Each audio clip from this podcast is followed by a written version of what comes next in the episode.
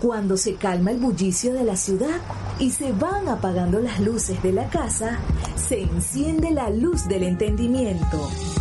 Desde este momento comienza Puerto de Libros, Librería Radiofónica, programa que contiene todos sus elementos tipo A. Puede ser escuchado por niños, niñas y adolescentes sin la supervisión de padres, madres o representantes. Comienza Puerto de Libros, Librería Radiofónica.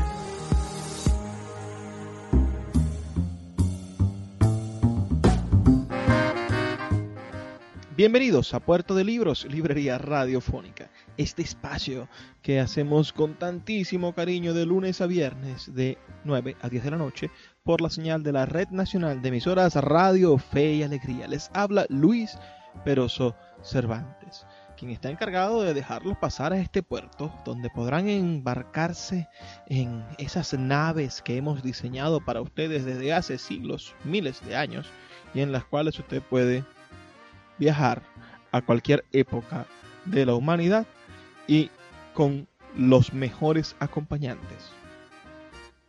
Si no me cree, lo invito a que abra un libro y de esta manera salga de su casa salga de su entorno y se transporte a lugares místicos, maravillosos, asombrosos, llenos de esa electricidad que produce la alegría del saber, la alegría del tener y la alegría de poder transformar las cosas que lo rodean. Hoy estamos emitiendo nuestro programa número 142 hemos grabado 142 programas para usted. Y es verdaderamente un placer poder hacerlo y decirlo. Vamos a comenzar con nuestra sección Páginas Zulianas, donde leeremos un poema de Berti Ríos. Luego tendremos en nuestra sección Cada día un libro, el hermosísimo poema Flor de Juan Antonio Pérez Bonalde. Y finalmente nos vamos a ir a otra parte del mundo, nos vamos a México a escuchar una entrevista de Juan Rulfo. Realmente vamos a ver una entrevista que fue transmitida por la televisora española. Así que nos vamos a ir a España para hablar de un autor mexicano. Espero que el menú de esta noche sea de su completo agrado. Se sientan a gusto con los libros que vamos a estar recomendando y puedan ustedes regalarnos su favor con un mensajito de texto. Envíennos un mensaje de texto diciéndonos que están en sintonía, dándonos ese necesario espaldarazo, saber que están ustedes allí nos motiva todos los días a continuar haciendo este programa. Así que envíenos un mensajito de texto al 0424 672 35 97 04 24 672 35 97 o escríbenos a nuestras redes sociales arroba librería radio en Twitter y en Instagram, que son nuestras redes sociales para hacer más cortito el espacio que recorren las ondas de radio para llegar a su alma, a su corazón, a su mente y estrecharnos. Porque la idea es exactamente eso, podernos abrazar con los libros y con el conocimiento. Muy a pesar del coronavirus, muy a pesar de, de la cuarentena, nosotros queremos abrazarnos a ustedes. Y al abrazarnos, liberarle las ataduras que lo mantienen preso en, en, la ignominia, digo yo, en la cuestión de no tener nombre, en ese espacio en el cual no tenemos libros, no tenemos conocimiento a veces no encontramos la salida a problemas que ya otros hombres, que otras mujeres, que otros seres humanos han tenido. Esos problemas que usted tiene hoy, señora, que usted tiene hoy, señor, muchacho, muchacha que nos escucha, esos problemas ya otros seres humanos lo han tenido. Y seguramente, si lo buscas bien, va a haber un libro que le dé la respuesta a, a tus problemas, a tus, a tus inquietudes. Ayúdate con un libro. Ayúdate con un libro que es la llave para la puerta que esconde el futuro primoroso que todos necesitamos.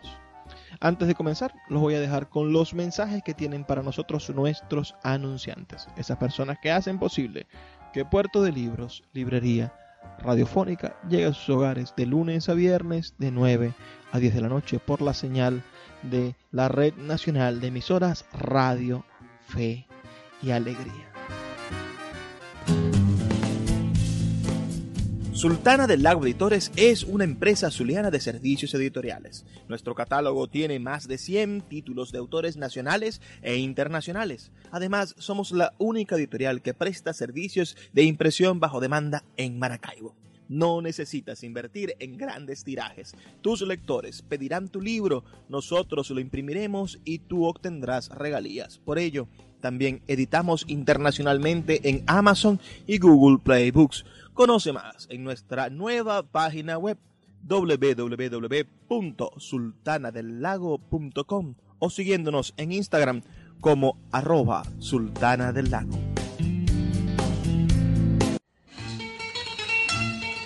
Páginas Zulianas en Puerto de Libros, Librería Radiofónica, por Radio Fe y Alegría, con todas las voces.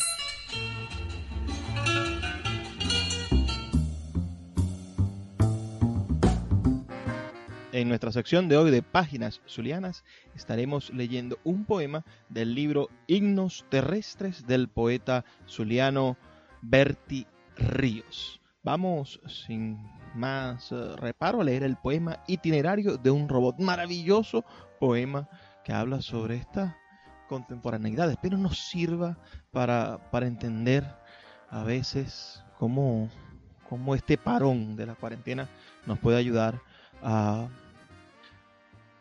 a comprender el robot en el que nos convirtió la modernidad. Itinerario de un robot. Todos los días voy, a todos los días vengo, de todas las horas voy, a todas las horas vengo, de todos los minutos voy, a todos los minutos vengo de. Todos los años voy al trabajo y vengo de la barbería Voy al mercado y vengo de la miseria, voy al taller y vengo de la lucha, voy al periódico y vengo del monopolio, voy al amor y vengo del odio. Todos los años voy a los puertos y vengo de la fiebre, voy a las cinco y media y vengo a las cuatro y cuarto, voy a la corbata y vengo del engaño. Todos los años voy a los naipes y vengo del olvido, voy al signo y vengo de la entelequia, voy al absurdo y vengo del absurdo. Veinte mil días que voy, veinte mil noches que vengo, veinte mil mañanas que voy, veinte mil tardes que vengo, veinte mil días que voy, veinte mil días que vengo. ¿Qué mano misteriosa juega conmigo como si fuera un mísero serrucho? ¿Quién dispone de todos mis huesos? ¿Quién maneja todos mis nervios? ¿Quién me condena a este voy vengo por todas las latitudes del reloj por todos los números del calendario, por todos los cuadrantes de la vida. ¿Quién me empuja hacia allá? ¿Quién me empuja hacia acá? ¿Quién me coloca en el puente? ¿Quién me derriba del puente? ¿Quién me arroja en el mar? ¿Quién me saca del mar? ¿Quién me sitúa en el pueblo? ¿Quién me aleja del pueblo? ¿Quién me conduce a la acción? ¿Quién me torna a la inercia? ¿Quién me sumerge en la angustia? ¿Quién me arrebata la angustia? ¿Quién me señala el camino? ¿Quién me desorienta la lluvia? ¿Quién me enloquece la brújula? Llegará por fin la hora en que no me alcancen los años para seguir yendo y viniendo, para seguir como un loco por la sangre, cumpliendo desesperado este fin de semana en la tierra. Un día se me gastarán los dientes, se partirá la hoja, se quebrará el mango, y entonces el serrucho colgará de un clavo, como la última voluntad del trapecista, y ya no valdrá la alcusa, ni la lima, ni el esmeril, y la misteriosa mano que me llevaba y me traía como una maleta vieja, me dará el último envión y caeré en la tumba. Para entonces vivir por única vez, para vivir verdaderamente por única vez mi primer destino de hombre.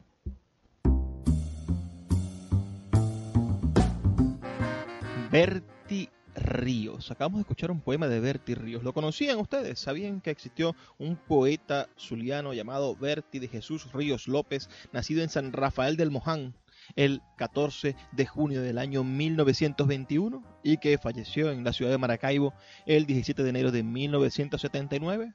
Fue licenciado en periodismo por la Universidad del Zulia y escritor, poeta, narrador, ensayista y crítico. En 1945 inició actividades en la energía eléctrica de Venezuela, donde fue fundador del Sindicato de Empleados y Obreros y desempeñó la Secretaría de Reclamos. En 1948 se inició en el periodismo como jefe de redacción de la revista Maracaibo hasta 1954, al mismo tiempo que dirigía las páginas literarias de Panorama y fundó el grupo literario Cauce. Se trasladó al Diario de Occidente como jefe de información y fue miembro fundador del Círculo Zuliano de Escritores en 1955, así como fundador propietario y director del Seminario Noticias en 1957.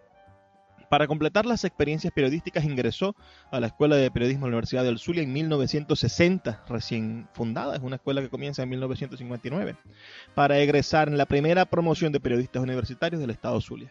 Allí fue delegado estudiantil, redactor, director del periódico La Universidad del Zulia en el periodo 1961-1965 y coordinador de la revista de la Universidad del Zulia entre el 65 y el 78. En 1965 se encargó del Departamento de Extensión de la Dirección de Cultura de la Universidad del Zulia y poco tiempo después fue nombrado director adjunto cargo que ocupó hasta el momento de su muerte, al mismo tiempo que era presidente de la Caja de Ahorros de Empleados y Obreros de la Universidad del Zulia y presidente fundador de la Asociación de Empleados de la Universidad del Zulia. Además, desempeñó múltiples cargos culturales, miembro y presidente de la Sociedad Bolivariana de Venezuela, seccional Zulia, fundador y presidente de la Asociación Venezolana de Escritores, seccional Zulia, individuo de número del Centro Histórico del Zulia, el cual desde 1976 fue la Academia de Historia del Estado Zulia, vigente actualmente, donde ocupó el sillón número 12 miembro correspondiente por el Estado Zulia de la Academia Venezolana de la Lengua, así como miembro de otras instituciones latinoamericanas. Fue diputado suplente a la Asamblea Legislativa del Estado y consejero permanente de la Asociación Cultural Rómulo Gallegos. Se le dio su nombre a un grupo escolar estadal en el kilómetro 48 de la carretera Vía Perija. Hay un colegio, Berti Ríos. Además, uno de los primeros comunistas de nuestra sociedad, muy, muy querido, Berti Ríos. Este poema bueno, implica esas luchas sociales, ese, ese despertar de la conciencia de nuestra identidad frente al capitalismo, frente al, al, uso exacerbado de nuestro tiempo, al desapego hacia la vida humana. Envíanos tu, queremos saber tu opinión, envíanos tu opinión, darnos tu, tus ideas acerca de este poema que acabamos de leer, el itinerario de un robot de Berti Ríos. Y dinos si antes habías escuchado hablar de este maravilloso poeta zuliano. Haznos llegar tu comentario al 0424 672 3597 0424 672 3597 y a nuestras redes sociales arroba librería radio en Twitter y en Instagram. Vamos a hacer una pequeña pausa de dos minutos y ya volvemos con más de Puerto de Libros, Librería Radiofónica. Puerto de Libros, Librería Radiofónica, tu canal diario para encontrar nuevos libros. Con el poeta Luis Peroso Cervantes. Síguenos en arroba Librería Radio. Cada día, un libro. Puerto de Libros, Librería Radiofónica. Por Radio Fe y Alegría, con todas las voces.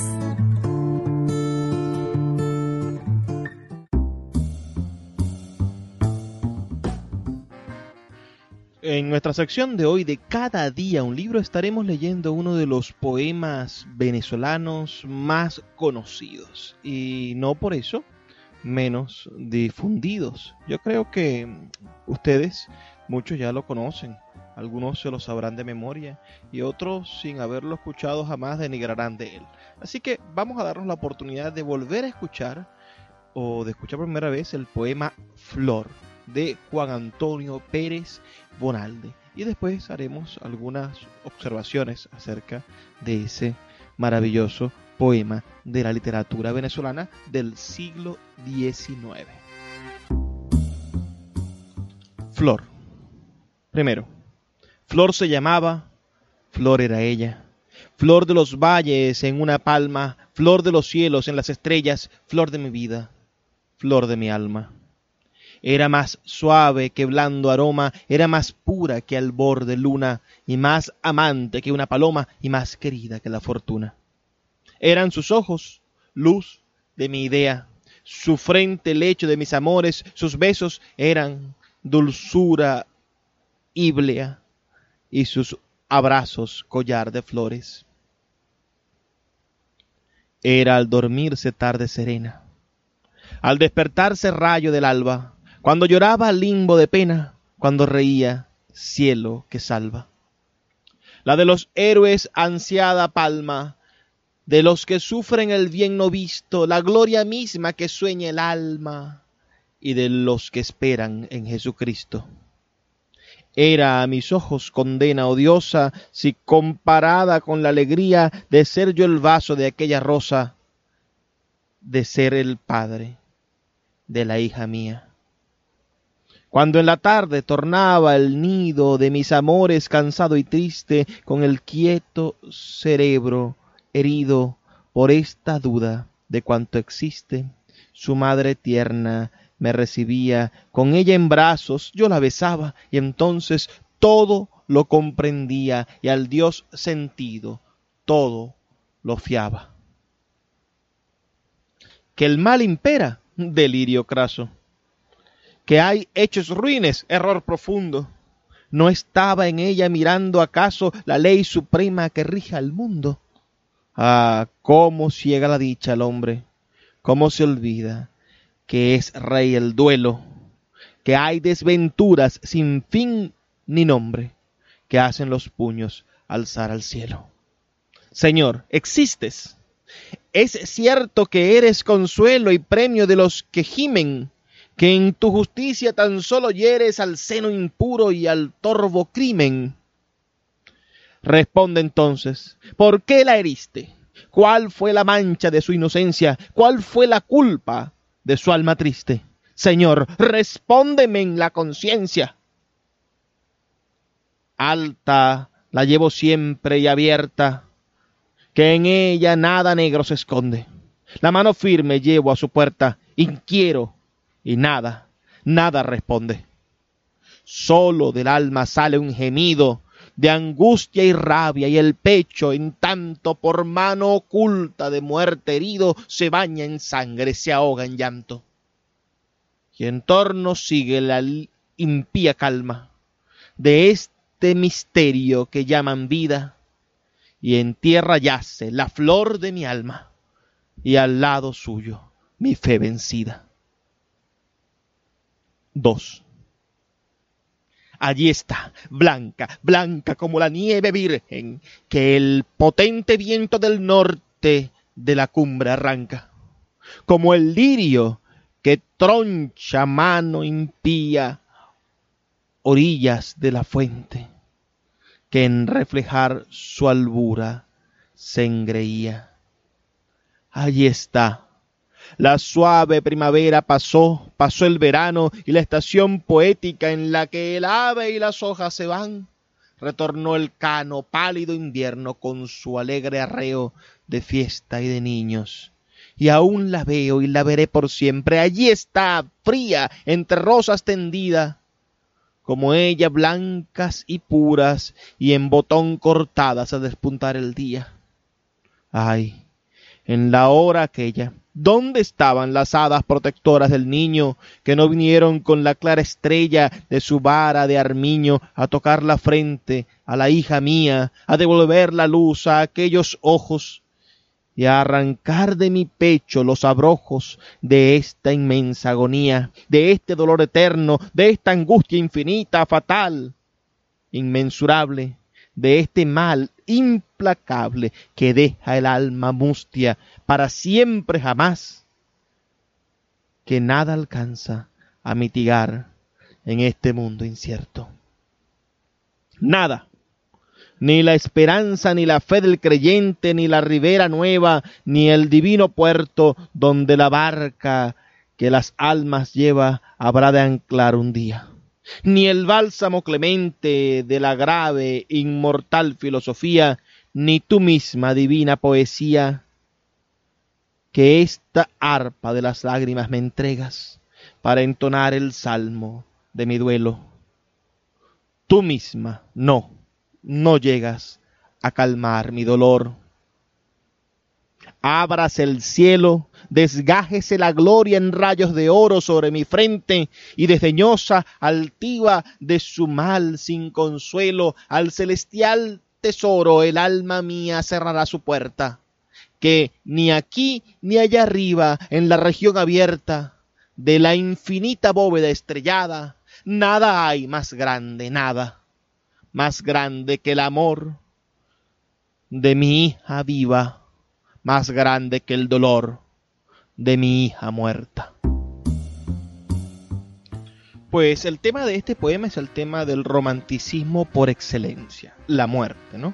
Y cuando hablamos del romanticismo no me refiero al espectro de, lo cursi y de lo amoroso, sino al romanticismo como expresión del movimiento literario romántico. Voy a intentar agilizar rápido esta explicación.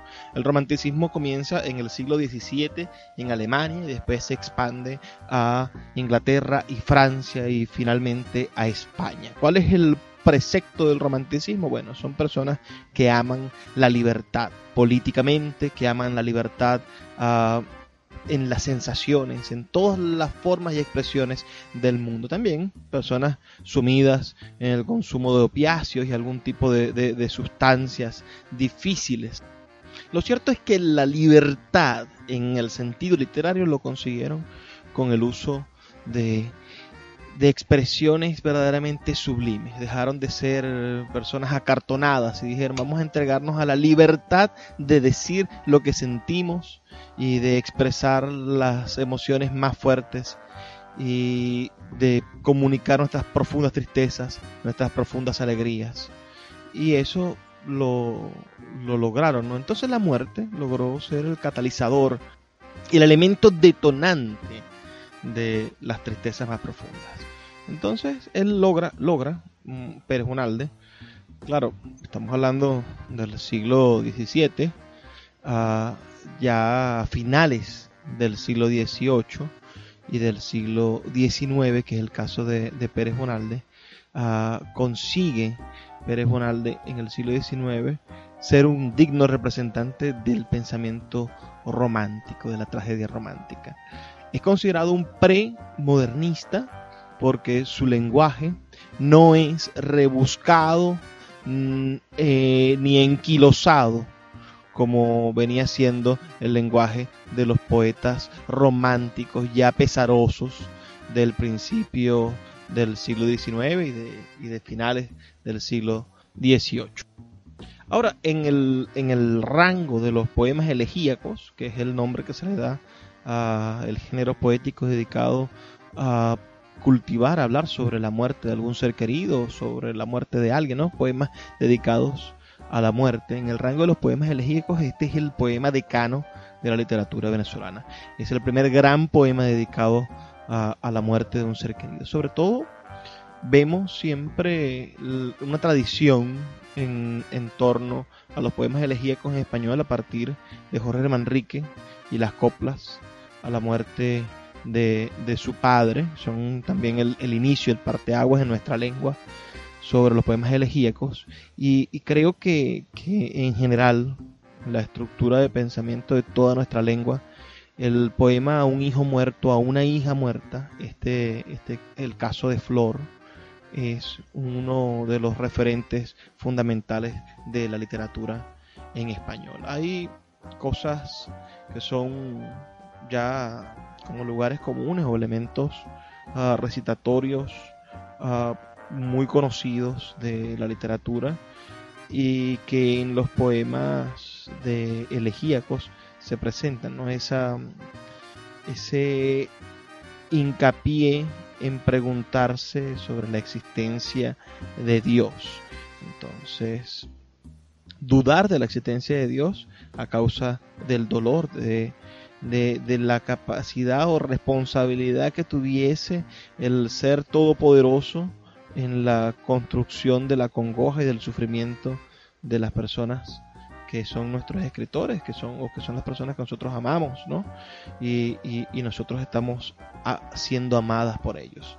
la inexistencia de Dios es la, gran, la gran duda de, de estos poetas. El poeta Novalis, que es uno de los fundadores del movimiento del romanticismo, consigue en, en la vida el sufrimiento, porque se muere su amada y al morirse la mujer que él amaba, entonces él dice que la vida es una cárcel, porque va hacia el encuentro de la mujer que ama en la muerte. Entonces la manera de innovar, de hacerse, de hacer una nueva referencia, de crear algo de alguna manera original, en ese sentido, ya después de la, cosa maravillosa que, dice Novalis, ¿no? Es decir, despertar de la vida, de la, la, verdadera muerte que es la vida, el sufrimiento que le hace no estar con su persona amada. Ah, yo creo que lo más innovador es lo que hace José Juan Antonio Pérez Bonalde en este, en este poema Flor, donde él se pregunta, el Señor existes, es cierto que eres consuelo y premio de los que gimen de los que en tu justicia tan solo hieres al seno impuro y al torvo crimen. Él le pregunta cuál fue la mancha de su inocencia, cuál fue la culpa de su alma triste, de esta niña que desaparece. La misma pregunta que nos hacemos nosotros cuando vemos a los niños con cáncer a los niños con VIH, cuando no entendemos qué, qué sucede en un mundo donde nuestros pequeños mueren de hambre o están desnutridos o, o a veces con cosas más sencillas, es decir, cómo, cómo podemos sufrir por, por enfermedades como esta terrible del coronavirus que se está llevando a personas que no quisiéramos que se fueran tan pronto. ¿Qué opinan ustedes? ¿Habían leído antes el poema Flor de Juan Antonio Pérez Bonalde? ¿Qué, qué recuerdo tienen sobre ellos? Cuéntenme sus anécdotas con este bello poema de Juan Antonio Pérez Bonalde. Pueden hacerlo al 0424-672-3597 o en nuestras redes sociales arroba librería radio en Twitter y en Instagram. Recuerden mi número de teléfono para que estemos en contacto, para que ustedes nos digan están escuchándonos. El 0424 672 3597. Vamos a hacer una breve pausa y ya volvemos con más de Puerto de Libros, Librería Radiofónica. Síguenos en arroba Librería Radio. La voz del autor en Puerto de Libros por Radio Fe y Alegría con todas las voces.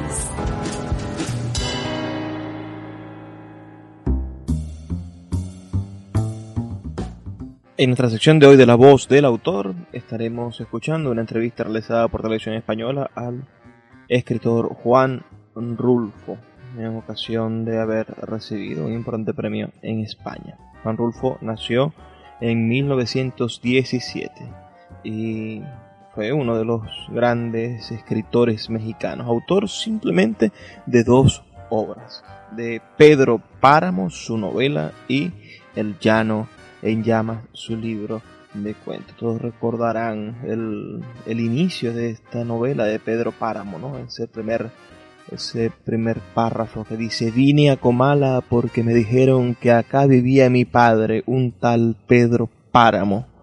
Bellísima forma de iniciar una, una, una novela, ¿no? También la búsqueda del padre y el encuentro de, de, de uno mismo en esa búsqueda. Tiene entre tantos de los significados que le da Pedro Páramo a la vida del latinoamericano. También Juan Rulfo rescata todo lo que es la transición mexicana de la pobreza a, a la república, de la pobreza de la república a la pobreza de la revolución Recuerden que pueden reportar su sintonía al 0424-672-3597.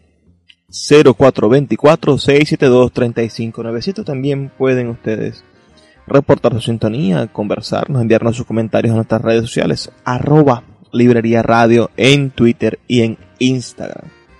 Este es un espacio que hacemos con tantísimo cariño para todos ustedes, todos los días, de lunes a viernes, de 9 a 10 de la noche. Ahora sí, escuchemos al gran Juan Rulfo, este escritor fundamental de las letras latinoamericanas, este padre de una forma de la escritura y que, que en esta entrevista, bueno, dice algunas cosas sobre, sobre su infancia, sobre la guerra de los cristeros y habla al final brevemente sobre su posición política y las injusticias de nuestra Latinoamérica. Juan Rulfo, ¿Cuántas novelas ha destruido usted? Como he dicho ya al principio, Juan Rulfo es, eh, para los que hayan llegado un poquito tarde al programa, ha recibido este año el premio Príncipe de Asturias de las Letras. Ha escrito solo dos libros, dos libros, en los años 50 y hasta hoy, nada de nada. Pero parece ser que ha destruido muchas novelas. ¿Cuántas ha destruido? Bueno, solamente he destruido una novela, pero he escrito además un libro, aparte de este libro, de esta novela y este libro de cuentos, apareció otra cosa que se llama El Gallo de Oro, que es una historia, un guion cinematográfico en realidad. Y sí he hecho algunos otros argumentos para cine. Además, hice un libro sobre investigaciones históricas eh, acerca de la conquista y colonización de Nueva Galicia, que hoy es Jalisco. Y ese libro, claro, es poco conocido porque se distribuyó gratuitamente entre los clientes de una, una compañía privada en Guadalajara. Pedro Páramo es el título del libro, para los que no lo conozcan, y El llano en llamas y otros textos es lo que les estaba refiriendo hace un momento. Sí, dígame, dígame. Eso es lo que he hecho literariamente. Ahora he publicado un libro de fotografías, de 100 fotografías eh, escogidas entre las que he tomado también. De manera que han sido cuatro libros las publicaciones que he hecho.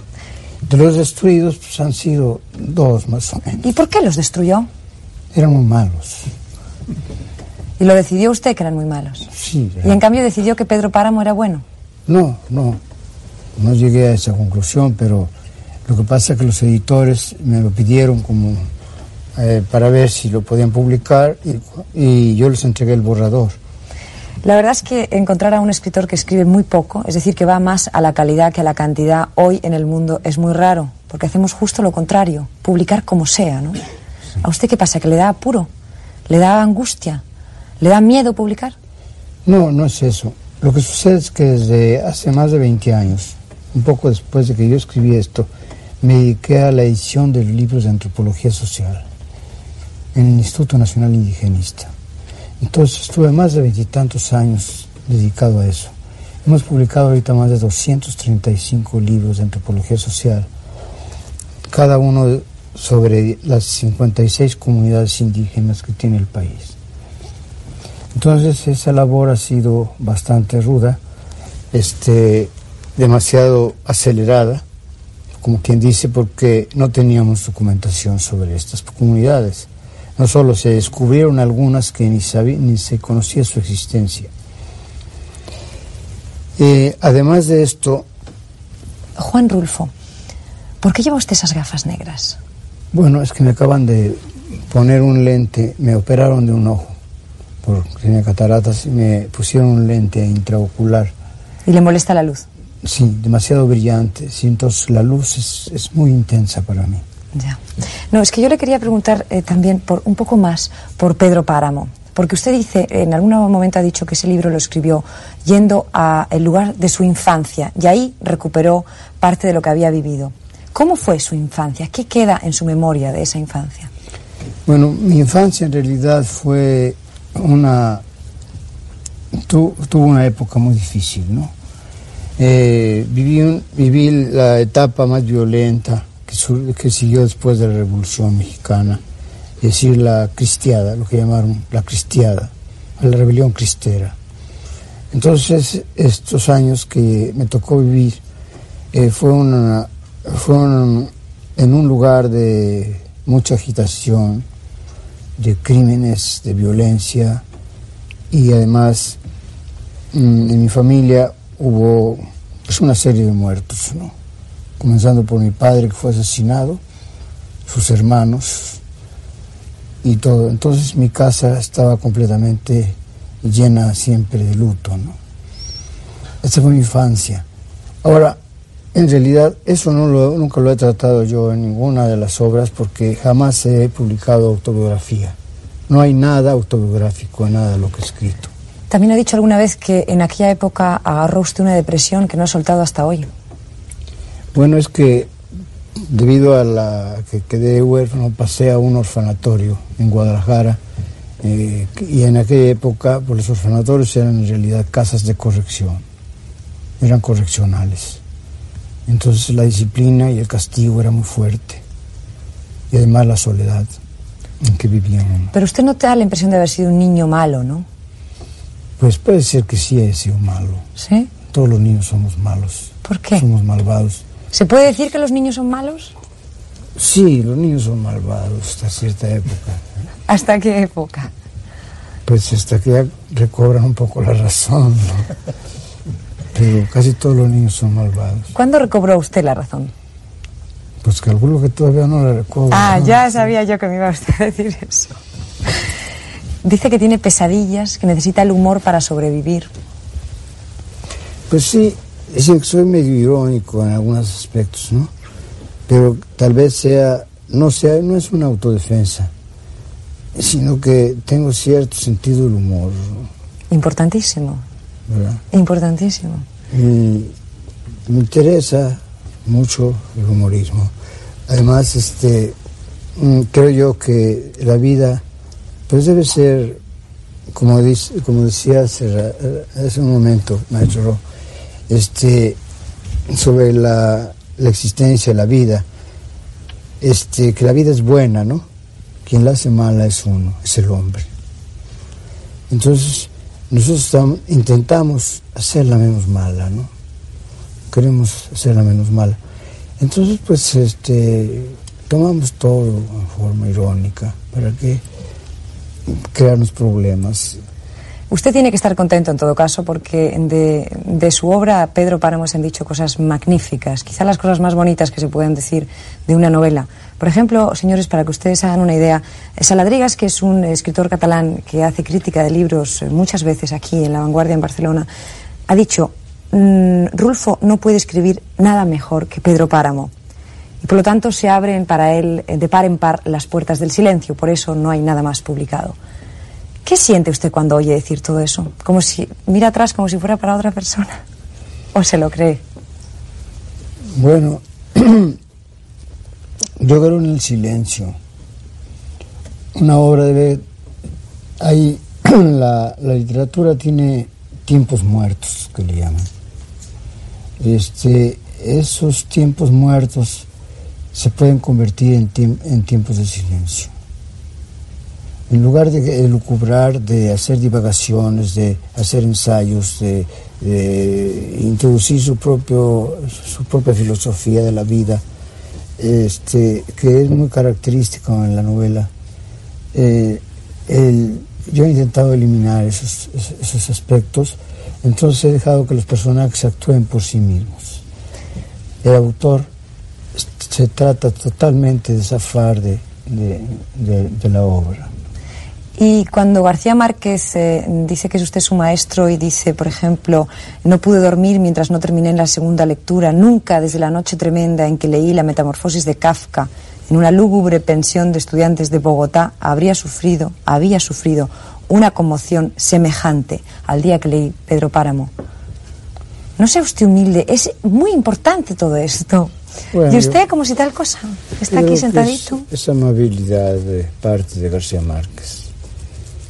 García Márquez tiene una postura política muy clara como escritor. ¿Cuál es la suya, Juan Rulfo? En un mundo como el que vive en Hispanoamérica en este momento con tantos problemas. ¿Cuál es la suya? Bueno, yo no soy un político activista, pero sí estoy, estoy de acuerdo con la actitud de García Márquez, de Julio Cortázar, de esos hombres que forman Amnistía Internacional y que tratan de defender a los pueblos, de, sobre todo de América Latina, que han vivido siempre en la miseria, en la ignorancia y sometidos por dictaduras militares terribles.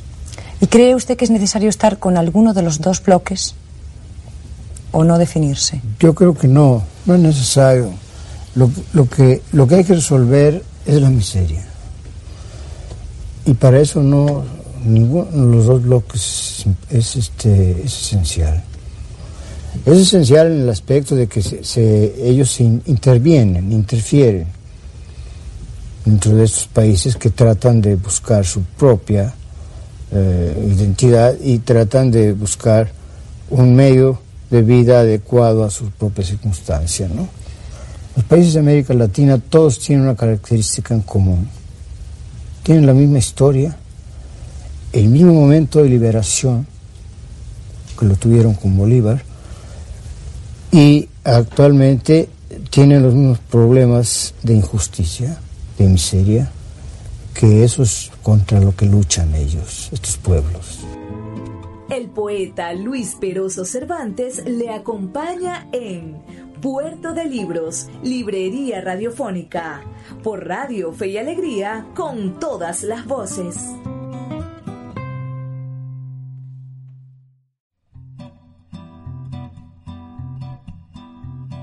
¿Cómo piensa la literatura? Piensa mejor, lee un libro. Puerto de Libros, Librería Radiofónica por Radio Fe y Alegría, con todas las voces.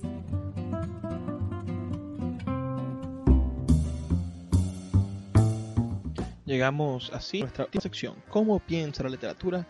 Piensa mejor. Porque siempre se puede pensar mejor cuando se tiene un libro cerca. Los libros son como talismanes para el buen pensamiento. Hoy tuvimos un programa bastante variado. Escuchamos a Juan Antonio Pérez Bonalde y su poema Flor. ¿Cuántas personas lo conocían este poema? Este es uno de los poemas más conocidos de nuestra literatura. También tuvimos a un poeta zuliano que de seguro ustedes no conocían, que era el gran Berti Ríos, olvidado también en el Zulia, un hombre que hizo mucho por la promoción cultural, pero bueno, nuestra cultura nacional es un poco ingrata con las personas que han dedicado su vida a nosotros, a hacernos inmortales desde la cultura.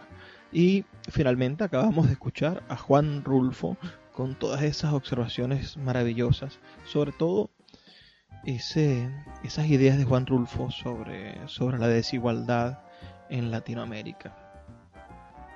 Habrá que habrá que pensar como Juan Rulfo también y no marcarse ideológicamente, no decir, bueno, yo no soy de este tal partido, sino decir yo soy solamente un escritor y estoy del lado de los pobres. Yo estoy del lado de los pobres, ciertamente, y fe y alegría está del lado de los pobres. Y usted, señor y señora que nos escucha, tiene que estar de nuestro lado defendiendo a los pobres, defendiendo a los que padecen la desigualdad. Hoy en día hay personas que han arropado la bandera de, la desigualdad, la bandera del, del, del rescate, de la dignidad de los pueblos, pero al final se convierten también en opresores de esos pueblos. Se convierten en esbirros, se convierten en, en gendarmes. ¿Cuándo se había visto que, que una persona que amase la libertad vistiese un uniforme militar? Regularmente los que amamos la libertad, los que amamos la paz, los que amamos el, cambio en positivo de la humanidad, no nos gustan las armas, no nos gustan los cañones, no nos gustan las explosiones y no le rendimos culto a la muerte, sino a la vida que hay después de la muerte, a la vida que hay en el recuerdo de nuestros seres queridos. Pero jamás andamos proponiendo que, existan enfrentamientos que lleven al, inevitable fracaso de, asesinarnos. Estuve leyendo unos, unos tweets recientemente donde Julián Marías, un excelente escritor, hablaba sobre los problemas de, del, del franquismo, ¿no? Y, se planteaba que, el franquismo fue una, una teoría, una forma de, pensamiento nacional que, a pesar de, de, hacerse llamar nacionalistas, jamás lograron generar un tipo de, debate en el cual pudiese coexistir con el otro. decir, es una nación que yo me he inventado, una propuesta ideológica, la falangista, de una nación que yo me he inventado en la cual el otro no cabe. El republicano no cabe. ¿Por qué? Porque España debía ser realista y debía tener un rey. Y no había manera, ante la imposición del caudillo, de, llegar a un acuerdo. Por eso se llevó una guerra. Porque al, franquismo le interesaba llegar a la guerra.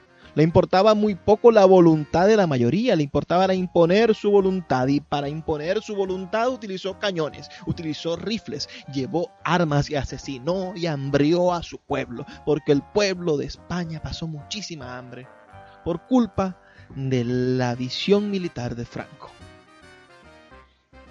Siento terror cuando dicen que vamos a una guerra Siento terror cuando dicen que estamos preparados para resistir durante años una guerra.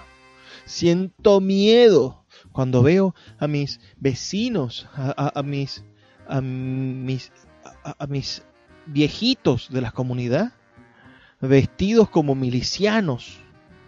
Siento terror, pánico, porque esos uniformes, esas armas, esa ideología está preparando a nuestro pueblo para una guerra. Lo dicen, están preparados para una guerra y yo les creo, de verdad que les creo. Hay gente que no les cree, pero yo sí les creo. Yo les creo que están preparados para resistir un enfrentamiento militar, están preparados para, para resistir una invasión. Ojalá nunca haya una invasión en este país. Pero pero esa preparación no es que no sea lógica en su estructura de pensamiento, sino que yo rechazo la idea de que exista un enfrentamiento, rechazo la idea de que exista una invasión, rechazo la idea de que tengamos que responder con balas a cualquier cosa. No podemos responder con balas, no podemos responder con agresión, no podemos dedicarnos ni prepararnos, ni dedicar nuestro tiempo y nuestro espacio a pensar en cómo defender para matar la manera de defenderme no puede ser matar al otro. La manera de defenderme debe de ser transformar al otro en un ser positivo. La manera de defenderme debe de ser que mi mensaje sea lo suficientemente incluyente para transformar la realidad del otro. La manera debe de ser levantar una muralla, un, un escudo moral tan sólido, sincero y sólido, que no puedan agredirme. Si en Venezuela no viviéramos las cosas terribles que estamos viviendo, jamás nadie podría atreverse a solicitar invasiones, a invocar a tratados internacionales, ninguna de esas cosas absurdas que uno escucha diario a diario en los, en los chats de WhatsApp, en el Twitter, en las redes sociales. Esas cosas no es que no puedan llevarse a cabo, en el territorio de los escenarios posibles cualquier cosa puede pasar. Pero son los peores escenarios. Son los escenarios de enfrentamiento, de muerte, de destrucción, de desolación. No existe en nuestras carreteras un cráter por una bomba. Hay cráteres, ciertamente, huecos gigantescos donde se caen nuestras cañerías, donde nuestras bocas de visita casi se tragan automóviles pero no existe en Venezuela el cráter de una bomba. No existe un edificio que se esté cayendo por porque le haya caído un misil o porque haya explotado dinamita o C4. Qué bueno que no existen esos edificios. Se caen porque no hay mantenimiento. Se caen porque la gente no tiene para pagar el condominio. Los ascensores no funcionan. No porque hay una falla estructural, porque hay una bomba al lado no, señores. Es por otras razones que tienen solución con inteligencia, que tienen solución leyendo. Si nosotros, si nuestro pueblo se dedicara a leer, jamás tocaría un arma. Si en nuestros colegios nosotros le enseñáramos a nuestros niños que solamente con la lectura, con el conocimiento, con la información, con la transformación podemos conseguir oportunidades de verdad y de ser longevos y de tener salud y de desarrollarnos, no tendríamos tantos jóvenes AMPA, tantos niños malandros, tantos carajitos que no han vivido 15, 20 años de felicidad y que ahora están desgraciándole la vida a otros. Y eso es porque no leen. Porque cuando uno lee a Julio Verne, se da cuenta de que el mundo es maravilloso. Cuando uno lee El Principito, uno se hace preguntas geniales. Cuando uno lee El barco de la isla del tesoro, uno se siente espectacular. Cuando uno lee el Dr. Jekyll y Mr. Hyde, uno se da cuenta de, de, de qué manera uno debe de aceptar su lado oscuro y transformarlo en un lado positivo. Pero si no leemos, si nuestros hijos no han leído esos libros, y muchos menos nuestros concejales, nuestros diputados, nuestros alcaldes y nuestros gobernadores no se han leído uno solo de esos libros que he mencionado, que en cualquier parte del mundo ya los han leído todos, ¿cómo podemos nosotros conseguir soluciones reales? La única solución, la fundamental es empezar a leer. Hay que leer con furia, hay que leer todos los días como si el futuro del país se fuera en ello. Los invito a leer, a leer, a leer y a leer y a leer. Claro, ustedes me dirán, eso no va a cambiar la realidad de ahorita, ciertamente. Pero yo creo que nada va a cambiar la realidad de ahora. Es muy particular mi forma de pensar es muy personal. Eh, yo creo que ninguna de las cosas que vayamos a hacer va a cambiar la realidad de hoy en día. Porque es que el problema está sembrado muy adentro. Y debemos de conseguir una solución real, no esos pañitos de agua tibia que estamos acostumbrados a ponerle a los problemas de este país. La democracia hizo cambios fundamentales en la estructura política del país, pero se dedicó 40 años a ponerle pañitos de agua tibia a las heridas y produjeron un cáncer irreconciliable en los años 90, una diferencia social abismal. Y produjeron resentimiento y produjeron un montón de cosas que nos han llevado después a madurar en esta situación tan compleja que vivimos hay un bálsamo. Hay un bálsamo real. Que usted se lo pone por fuera, desde afuera hacia adentro, y adentro siembra, tiene un cultivo y después nos sana completamente. Y es la lectura. Los invito a leer. Leamos para ser libres. Leamos para abrir la puerta del futuro. ¿Qué opinan de lo que acabo de decir? Escriban un mensaje de texto al 0424-672-3597. 0424-672-3597. O a nuestras redes sociales, arroba librería radio en Twitter y en Instagram. Ya me toca despedirme. Aún así, damas y caballeros, les dejo este mensaje. Por favor, sean felices, lean poesía. Sultana del Lago Editores es una empresa zuliana de servicios editoriales. Nuestro catálogo tiene más de 100 títulos de autores nacionales e internacionales. Además, somos la única editorial que presta servicios de impresión bajo demanda en Maracaibo. No necesitas invertir en grandes tirajes. Tus lectores pedirán tu libro, nosotros lo imprimiremos y tú obtendrás regalías. Por ello, también editamos internacionalmente en Amazon y Google Play Books. Conoce más en nuestra nueva página web www.sultanadelago.com o siguiéndonos en Instagram como arroba sultana del lago.